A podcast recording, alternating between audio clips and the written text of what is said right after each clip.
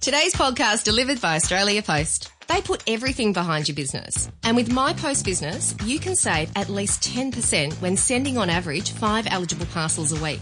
Get more info and see the terms and conditions at auspost.com.au slash podcast. That's auspost.com.au slash podcast. Now, time for the show.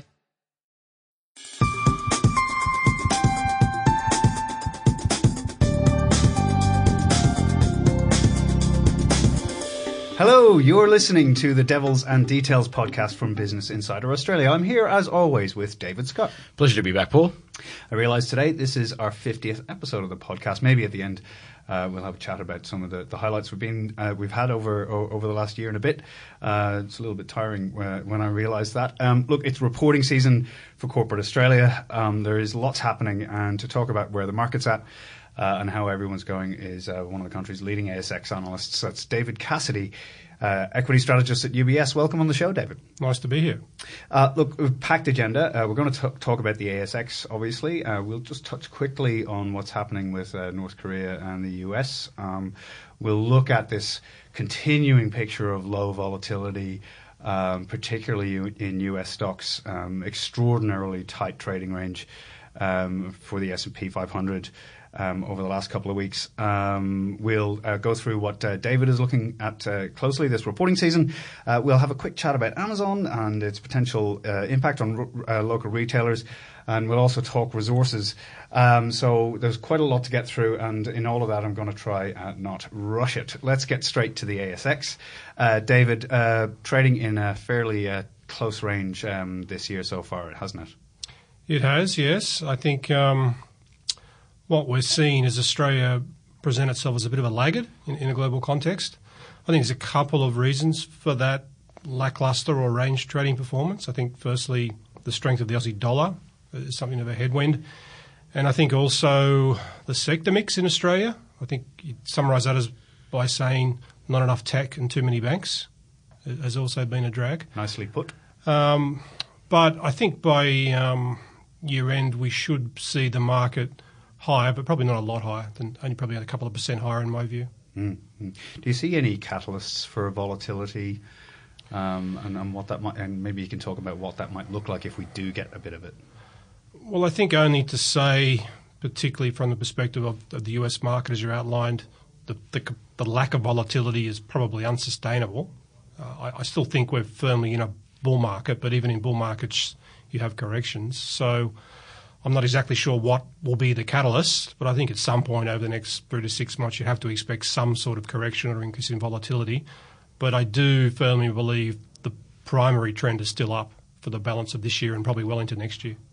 Yeah, right. Um, and can we just like talk a little bit about um, what might happen because there have been some pretty interesting scenarios painted um, uh, by various analysts um, over the impact of um, this low volatility environment because shorting volatility uh, has become a really popular trade. And even, I think, uh, with some retail investors, uh, and, mums and dads uh, shorting the VIX.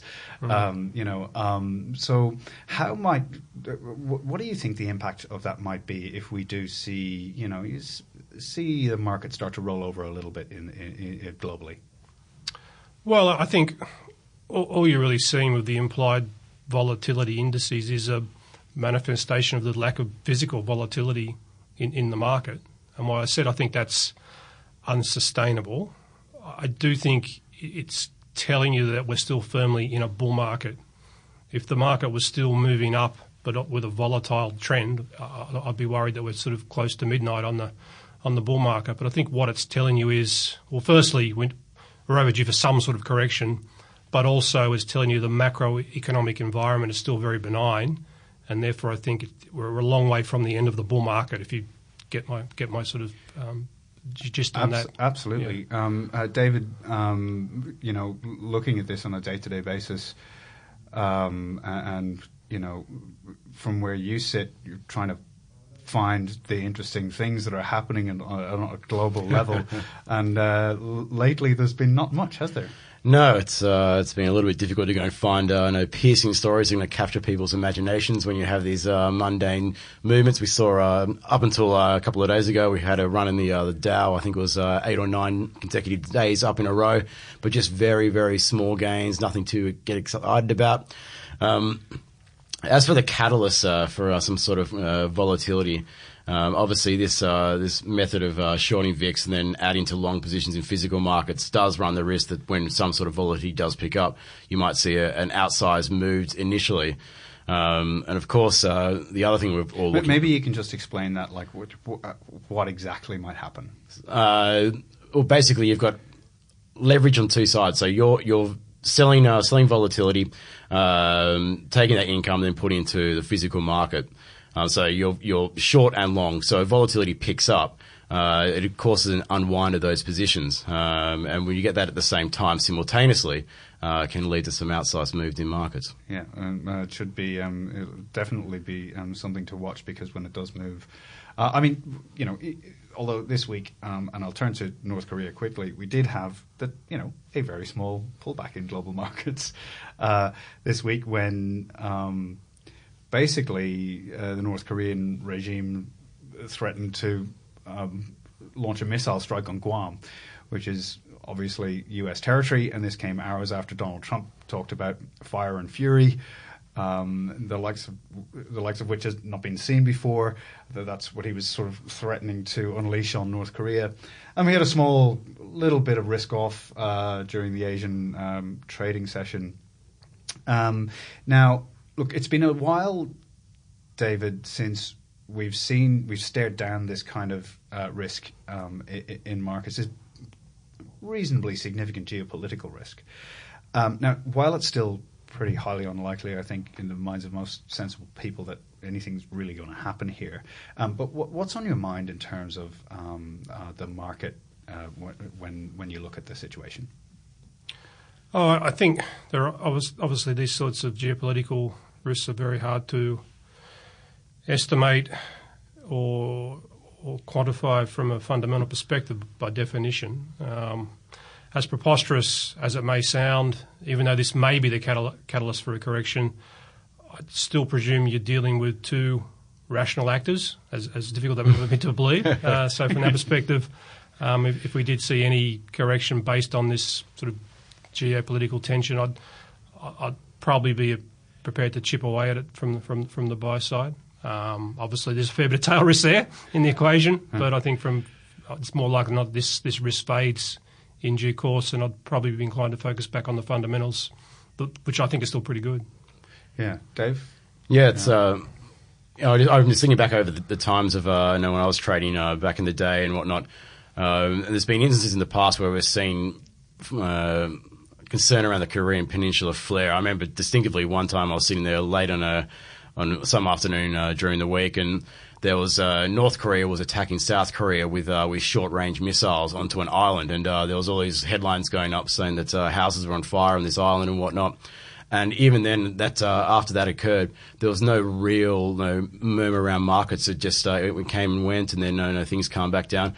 And that's why I think you haven't seen too much of a reaction this time. But obviously, you know, it's an incredibly large tail risk, as David uh, pointed out to, that uh, if something did escalate, and obviously the language between the two sides is uh, is escalating at this point. But you know, track record of both parties uh, suggests that you know the end goal probably won't be we'll go down that track where there's going to be like some sort of uh, you know bigger event, but obviously there is a, a clear risk that, uh, that that could occur.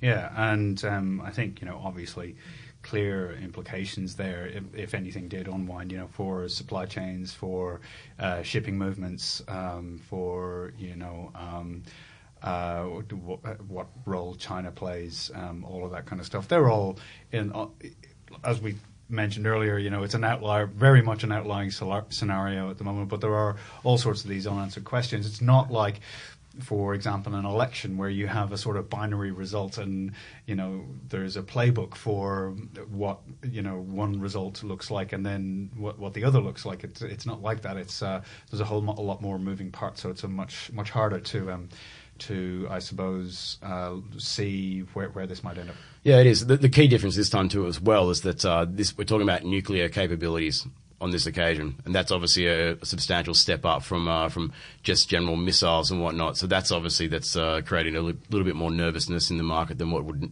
utterly would normally be the case. Well, let's talk about something um, back uh, in uh, the land of um, relative normalcy. Uh, it's reporting season, um, and um, uh, let's have a quick look. Um, David, the Australian economy has been looking pretty good. Um, it's starting to pick up uh, the last uh, sort of six months. Um, I think the evidence is there. Um, so, how do you think uh, this is going to play out for for the major listed companies? I still think it's a mixed environment where I think stock specifics or industry specifics are going to, are going to dominate. I'd still describe the economy as muddle through, um, despite the surprisingly strong business confidence readings we're getting at the moment. I think if you look at the broader data set, I'd still encapsulate the economy or describe the economy as being subdued, not terrible, but not great.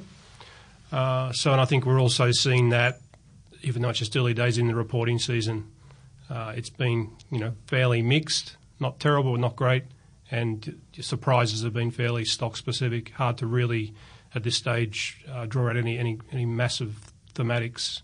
So um, I think a lot of preoccupation is sort of uh, engaged in working out whether the economy's about to collapse or to accelerate. I think probably the reality is probably neither.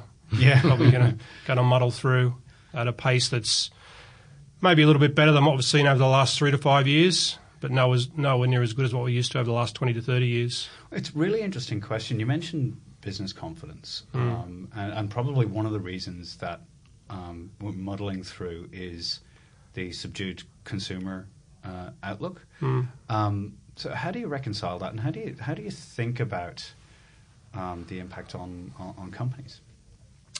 I think it's a little it's a complex issue, that, and I think I haven't really reached a, a solid conclusion on what's going on. But I think all around the world we're seeing it's a little bit of a dichotomy of what's called soft data. Let's call that business surveys versus the hard data.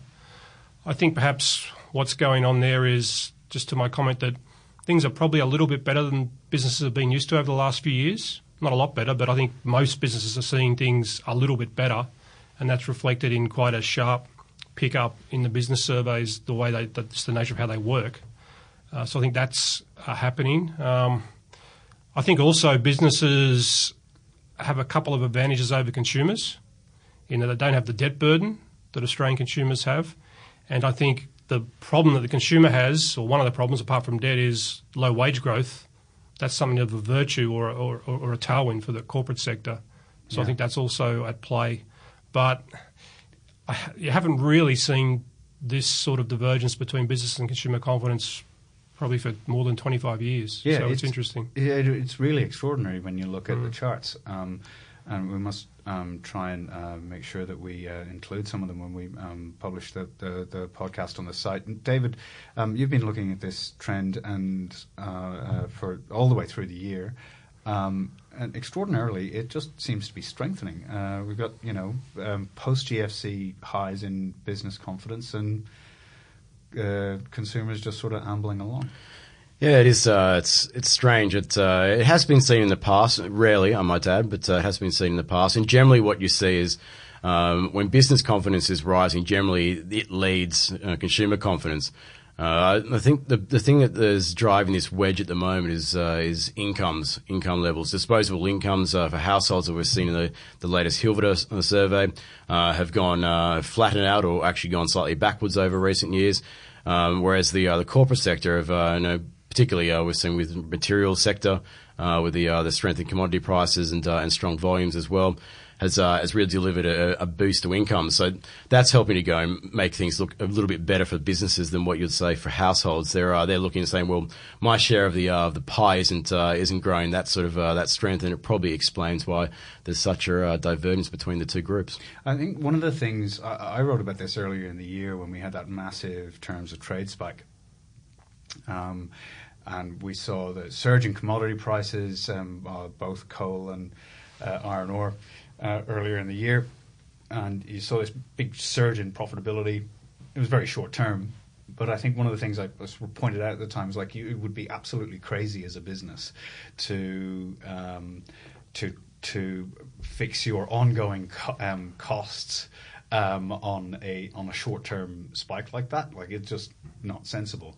Um, however, the, when the trend does seem to be strengthening um, for companies uh, in terms of profitability, and earnings, I think there's a natural a point at which it becomes a question. Well, okay, now, really, how does this start to transfer to households? Um, and I think that's going to be a really interesting question over um, for um, for if you like the business um, industry or business lobby, like folks like the B- BCA may start getting questions about this. You know um, because if confidence is, is uh, surging ahead, but um, people are still feeling a bit stuck in the mud, um, there's a clear disconnect there, and I think um, you know some some parts of the corporate sector pro- probably have some uh, might start to get some uh, increasingly tough questions from the floor.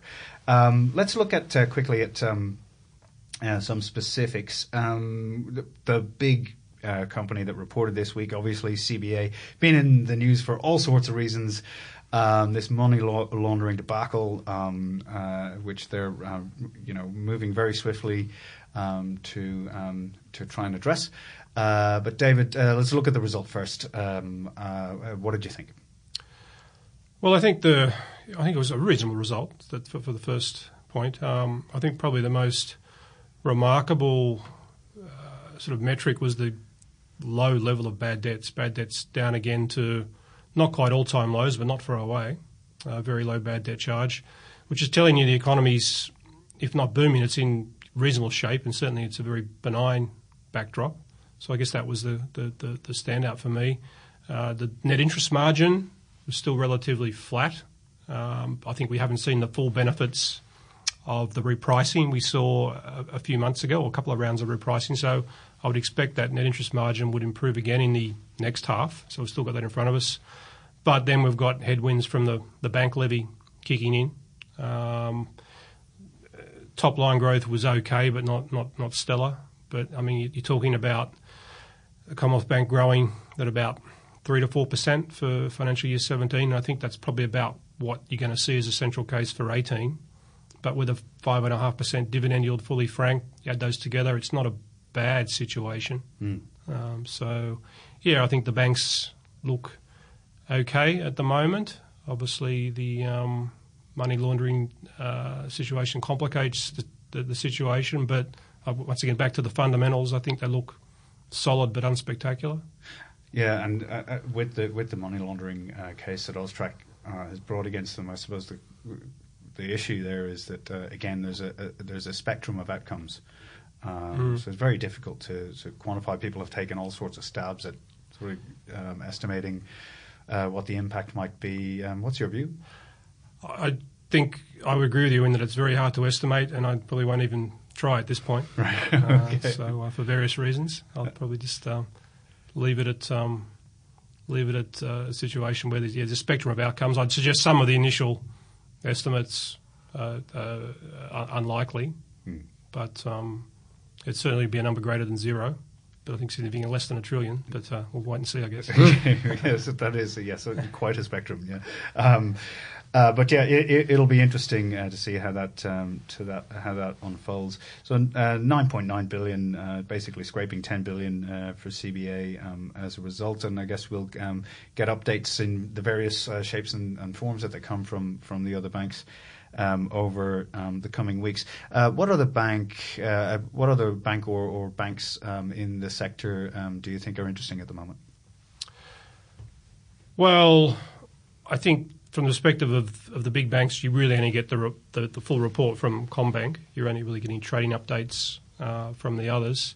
Um, I, I, think at the moment, probably the ANZ is interesting people from the perspective of probably having a, a situation where they're looking at sort of a, the surplus capital position. So I think that's um, interest to, to investors. But obviously, the other side of that is the reason they've got surplus capital, looking to, to um, get to a surplus capital position is because they're selling assets. Yeah. So I guess the other debate is how do they fill that hole?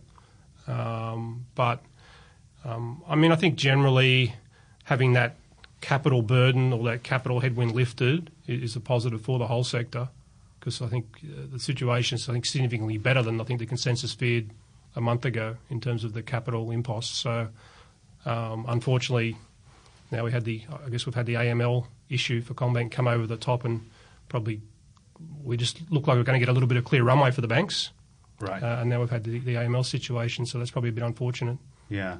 Do do you think? Um, I mean, this this just feels like the the, the questions around um, capital levels um, uh, uh and w- what it takes to be unquestionably strong, regulatory uh, requirements, um, both in terms of um, uh, growth in, in new lending, um, and then also capital held by uh, when it comes to APRA requirements and um, uh, the global regulations.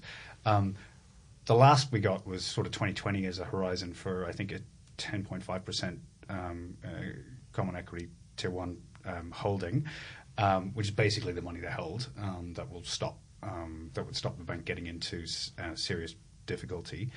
Um, but do you see an end in sight to this, or do you think this will be a continuing rolling uh, scenario for them? Well, I, I, wouldn't say I'm completely confident we're in, but I think we're in a position now, in terms of what APRA said, that we've basically got a fairly clear line of sight now, and, and we think the banks will be um, at or above that 10.5 target within 12 to 18 months. Hmm. So I think we've got a, a relatively uh, clear picture for now in terms of, of capital. Um, so from that perspective, um, I think we can't we can almost put that issue to bed. I think in terms of there's plenty of other things to worry about in terms of the banking sector. Yeah, sure. I think capital is is, is basically done, and, and, I think the, the banks are in a pretty sound, solid position. Certainly going to be interesting uh, to see how it plays out.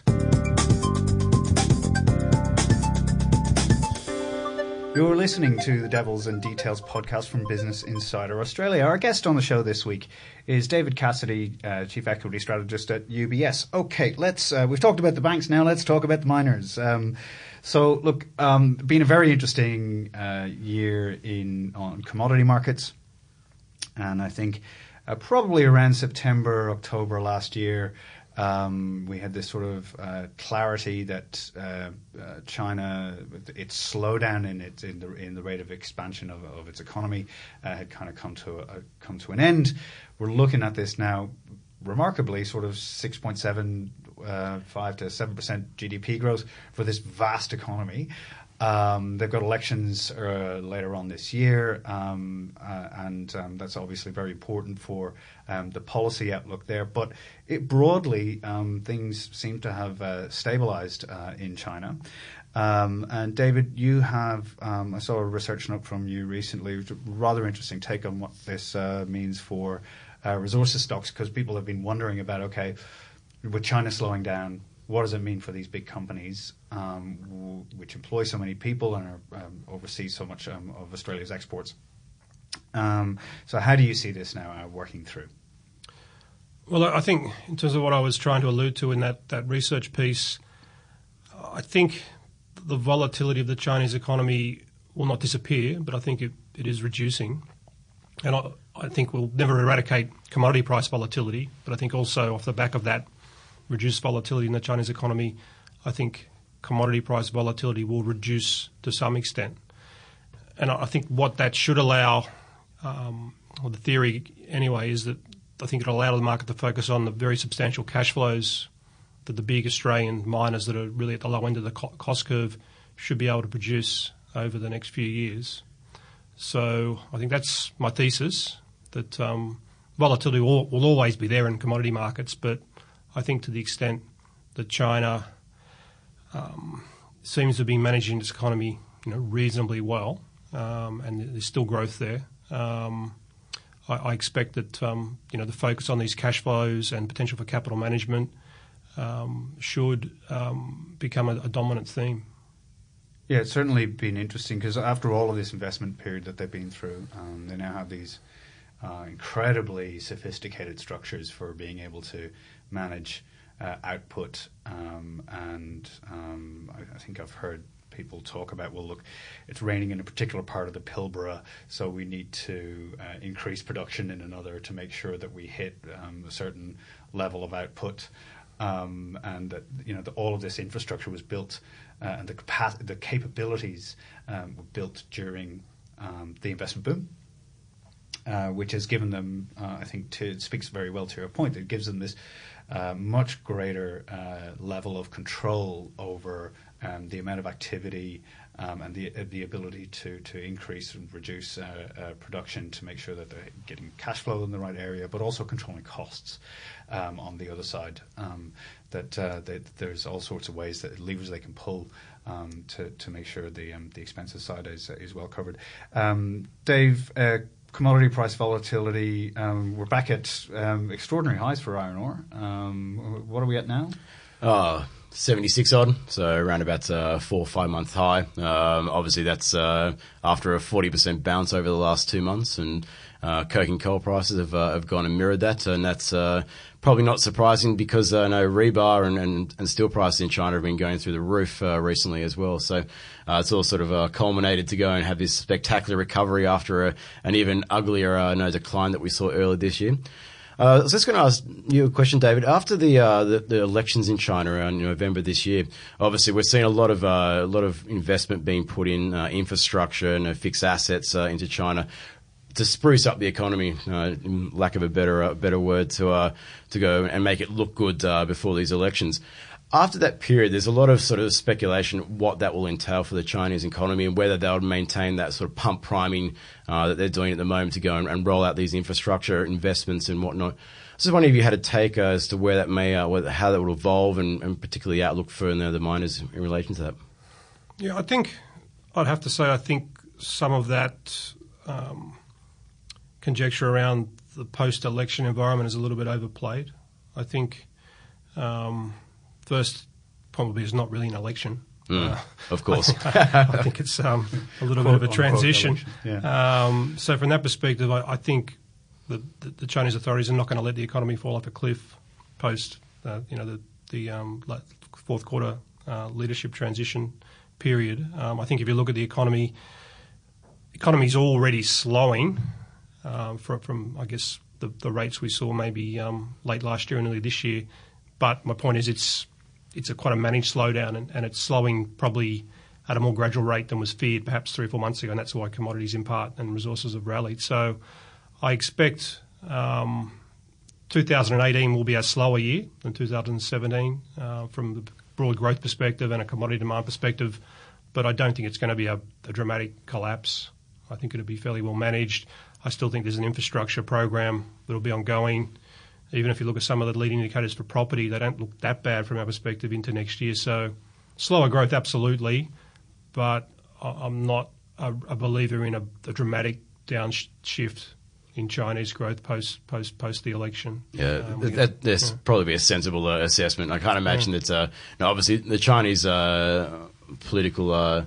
Uh, bureau, they'll be uh, they'll be making sure that they um, keep things in a re- relatively good shape because obviously firstly, the uh, the debt levels uh, of their companies, uh, a lot of their uh, particularly state-owned enterprises, is still very high, and they're trying to go and manage that. And they're also trying to go and foster that shift across to have the households go and make a bigger share of uh, of the economy than what they currently is the place. Uh, so there's a whole lot of reasons why. And I, I can't imagine that that would allow the growth to go and slip to you know sub sixes and you know risk you know, political upheaval, social unrest, and whatnot.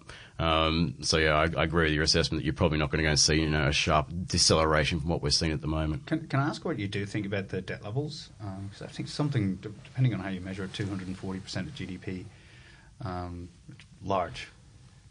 Uh, it is large, but I think um, if anyone can manage those sorts of debt levels that aren't unprecedented in, in, a, in a, global context, but they are high, I think China can manage them. Um, I think a, a lot of the debt sits with the corporate sector and particularly the state-owned enterprises. Um, but I think you, probably you need to consider that as just part of the uh, government or you know federal government um, debt burden more so than actual private sector debt. I think it's really government debt at the end of the day, and from that perspective, um, with just you know pretty hap- pretty strong uh, trade account, current account, um, a capital account that's still managed.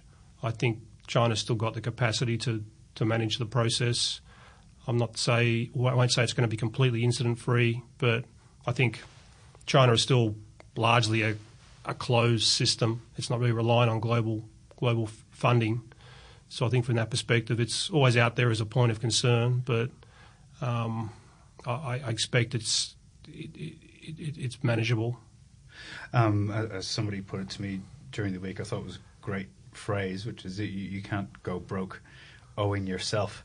Um, um, we might turn now to another vast, sprawling uh, organisation with um, huge amounts of resources and um, control all, over all sorts of sectors, and it's um, uh, uh, what used to be a bookstore on the internet called Amazon. So there's all sorts of questions about how this is going to play out. Um, it's a fascinating company. Um, there's absolutely no denying. Um, uh, it, it, it, really is. You know, it's an industrial logistics company, um, not a not an not just a, an online retailer, which it is at the consumer-facing end. Um, you know, uh, it, it, invests extremely heavily to the tune of billions of dollars um, uh, in, in, losses that it runs uh, uh, just on its delivery operations. So something like uh, five, six billion dollars it runs its um, uh, delivery, um, its shipping business um, at a loss of, um, and that's in order to keep customers happy and keep them sat- satisfied. Um, so you think about you know a profit like uh, a company that makes a profit of six billion dollars in Australia. That's a that's a bank. Um, you know the entire profit of, of a large bank um, being being spent on on on shipping. Um, so fascinating for the retail sector here, and obviously very worrying for some of them. Um, David, fascinated uh, to hear how you think this is uh, this is going to play out and who is going to be affected. Well, I think there's no doubt that in terms of the retail landscape, Amazon is going to take share and put downward pressure on margins. It's just a matter of how quickly and how much. Um, so I think from that perspective, the share market has done the rational thing to a degree this year and taken down the prices of most of the, the retailers, particularly the I guess the non-food discretionary retailers. Um, I would think it's it's obviously Amazon haven't really well haven't started up yet, so I see it as sort of a two to five year story, or maybe a two to ten year story. So from that perspective, I think there'll be sort of ebbs and flows in, in terms of the performance of the, the retailers on, on the stock market. So we wrote a piece, I think, a month or two ago, suggesting that retailers are probably a little bit oversold short term. You know, had a stock like Harvey Norman trade from five dollars down to sub three fifty. I think it's back sort of more like four fifty now. Um, so you'll you'll see sort of ebbs and flows. Um, I think the reality is for you know some of the retailers things are still pretty good, and for others, even before the arrival of uh, Amazon, things are already very tough and probably only going to get tougher. So, I mean, a stock we singled out in, in that report that we think is you know vulnerable um, because they're already uh, facing headwinds of something a stock like Myer.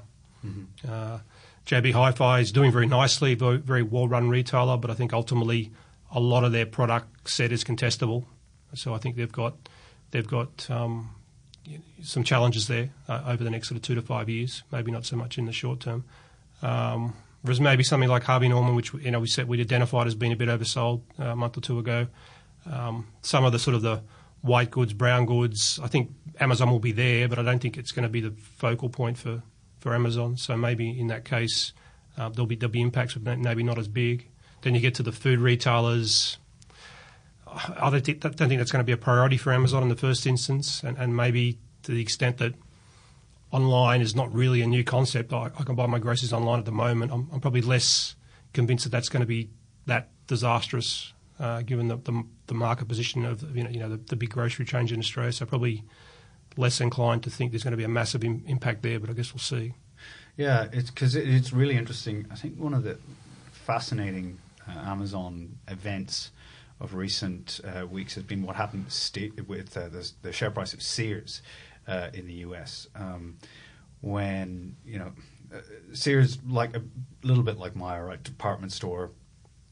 Um, the market has been marking it down for some time. Share price has been in a sort of long-term decline. The um, it, its own physical stores also in decline, starting to shut down, etc. Um, and Amazon and other sort of products that sort of have been eating away at that. Um, but they did have a very popular home electronics uh, product, uh, a bit like we see in uh, Kmart or um, uh, Target here. That they make kettles and toasters and that kind of thing. Uh, Sears decided that it would make this uh, pro- this product line uh, available through Amazon, and the share price went up twenty percent on the news. Um, now, small uptick uh, given the long term sort of decline, but nonetheless, and uh, this was in after hours trading because the, um, the the announcement came out after five p.m. Uh, in the US.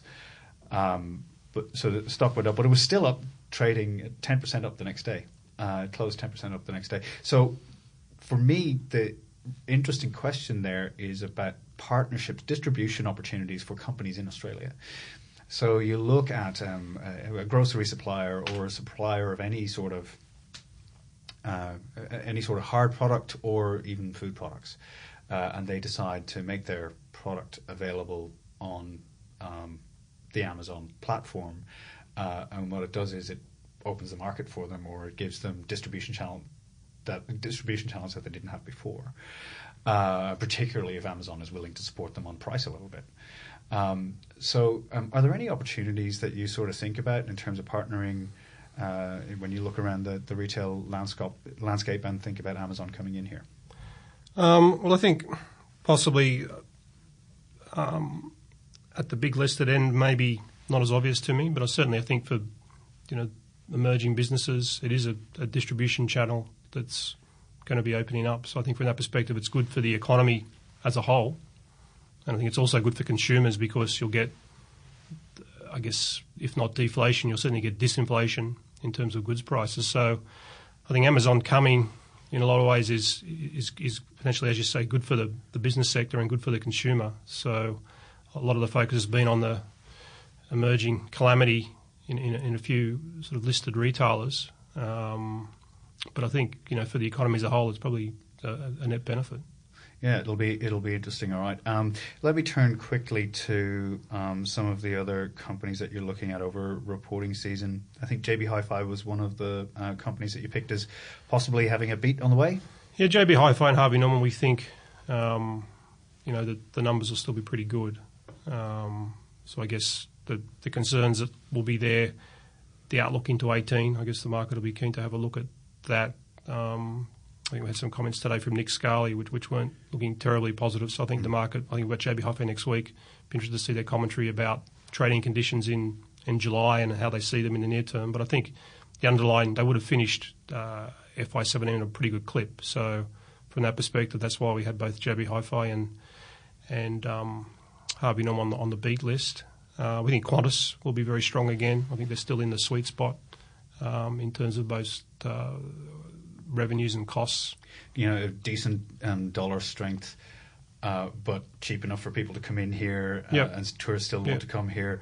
Low oil prices. Yeah, I think everything's going in the right direction. Yeah. Fairly rational uh, comp- competitor now in, in, in Virgin. Um, so I think the duopoly structure is working, you know, in Qantas's favour.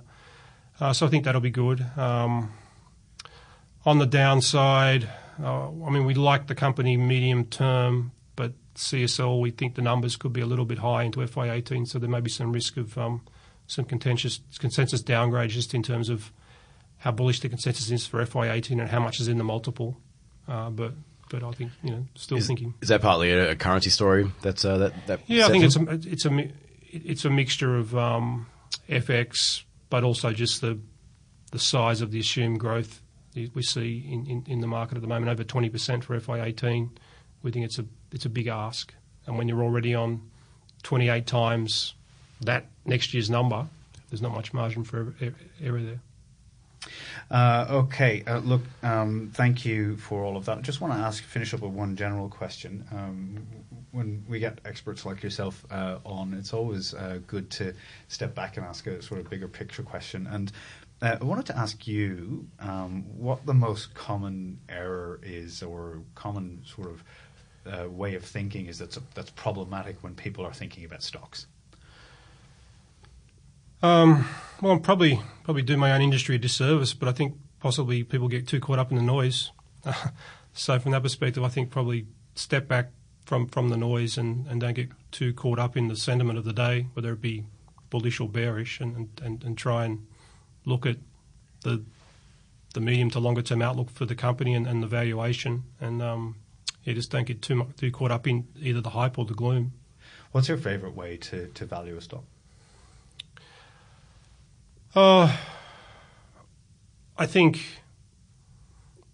there's no magical method. I, I think ultimately you've you've got to probably have some assessment of um, what is a, a reasonable sort of trend level of earnings, particularly if the business is cyclical and look at the, the P on that level. Obviously, earnings can move around a bit in the short term, so I think you've got to have some sort of uh, gauge on where the, trend or mid-cycle earnings are and, look at a company um, that way. Um, so from my perspective, just good old PEs are, good as anything. But yeah, I think may, maybe have a, pretty good view of whether the current earnings are are a, fair repl- representation of the maintainable cash flows of the business. So it sounds a little bit complicated, but I think pretty pretty simple stuff, really. Yeah, that's right. Uh, are they going to be able to continue to make mm. the amount of money that they are uh, currently, mm. and um, what, how, how's their how's their cost base looking against them? Mm. Um, okay, look, really fascinating. And David, um, just quickly, uh, David Scutt, that would be um, 50 shows. Uh, congratulations, you made it. Raising the, uh, well, I've not all 50. I've been away on a couple of occasions, but yeah, I'll raise the uh, microphone, bring up the half ton. Hopefully, we'll uh, we'll get to the ton as well. Yeah. So, look, sometimes when I tell people about this podcast, I, I do say to people, you know, characterize it as inexplicably popular. Um, we have had some like pretty big rating shows, sort of 10, 12,000 uh, people tuning in, which is um, you know for a markets and economics podcast. Um, uh, um, I think it has, uh, shall we say, beaten expectations. Um, but um, a couple of my favorite episodes from back down the track. Um, definitely the episode the day of Brexit. Yeah, uh, stole was, my thunder. Yeah, we were because that all happened obviously in the morning our time. Nobody was expecting it, and we did the show, and I think we were. You could actually hear us a little bit out of breath and uh, pr- pretty uh, dazed as we did it uh, in the afternoon with Chris Weston from uh, from IG. Yeah, so I remember that distinctly. Yeah, Westy was uh, panting, as as we all were during that that podcast because it was just an absolutely epic day. I think anyone involved in financial markets and even those who weren't. Uh, can go and attest that uh, it was the kind of uh, intraday volatility that had not been seen since the GFC.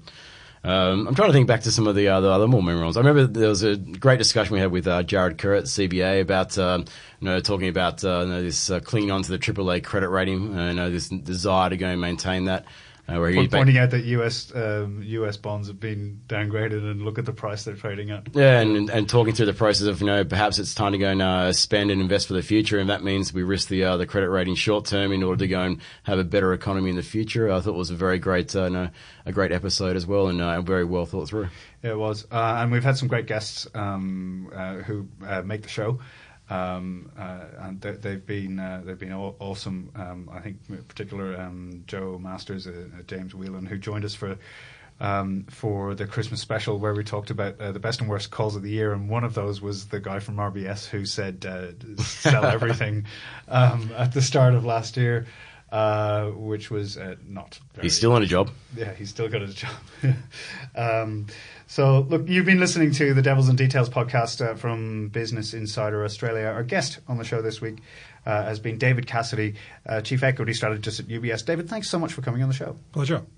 Uh, and I've been here with David Scutt. Fantastic to be here, as always, Paul. You can find us on the web at businessinsider.com.au. The show is produced by Rick Salter. We're on Twitter at BIAUS. Uh, you can find the show on iTunes or your preferred podcasting platform, where you can rate us and leave us a review. We will catch you next time.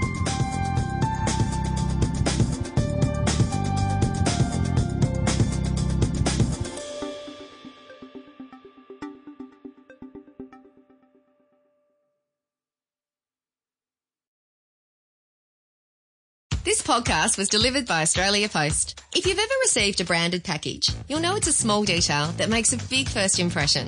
Now with Australia Post, you can design your own personalised packaging. For more info, go to auspost.com.au slash podcast. That's auspost.com.au slash podcast.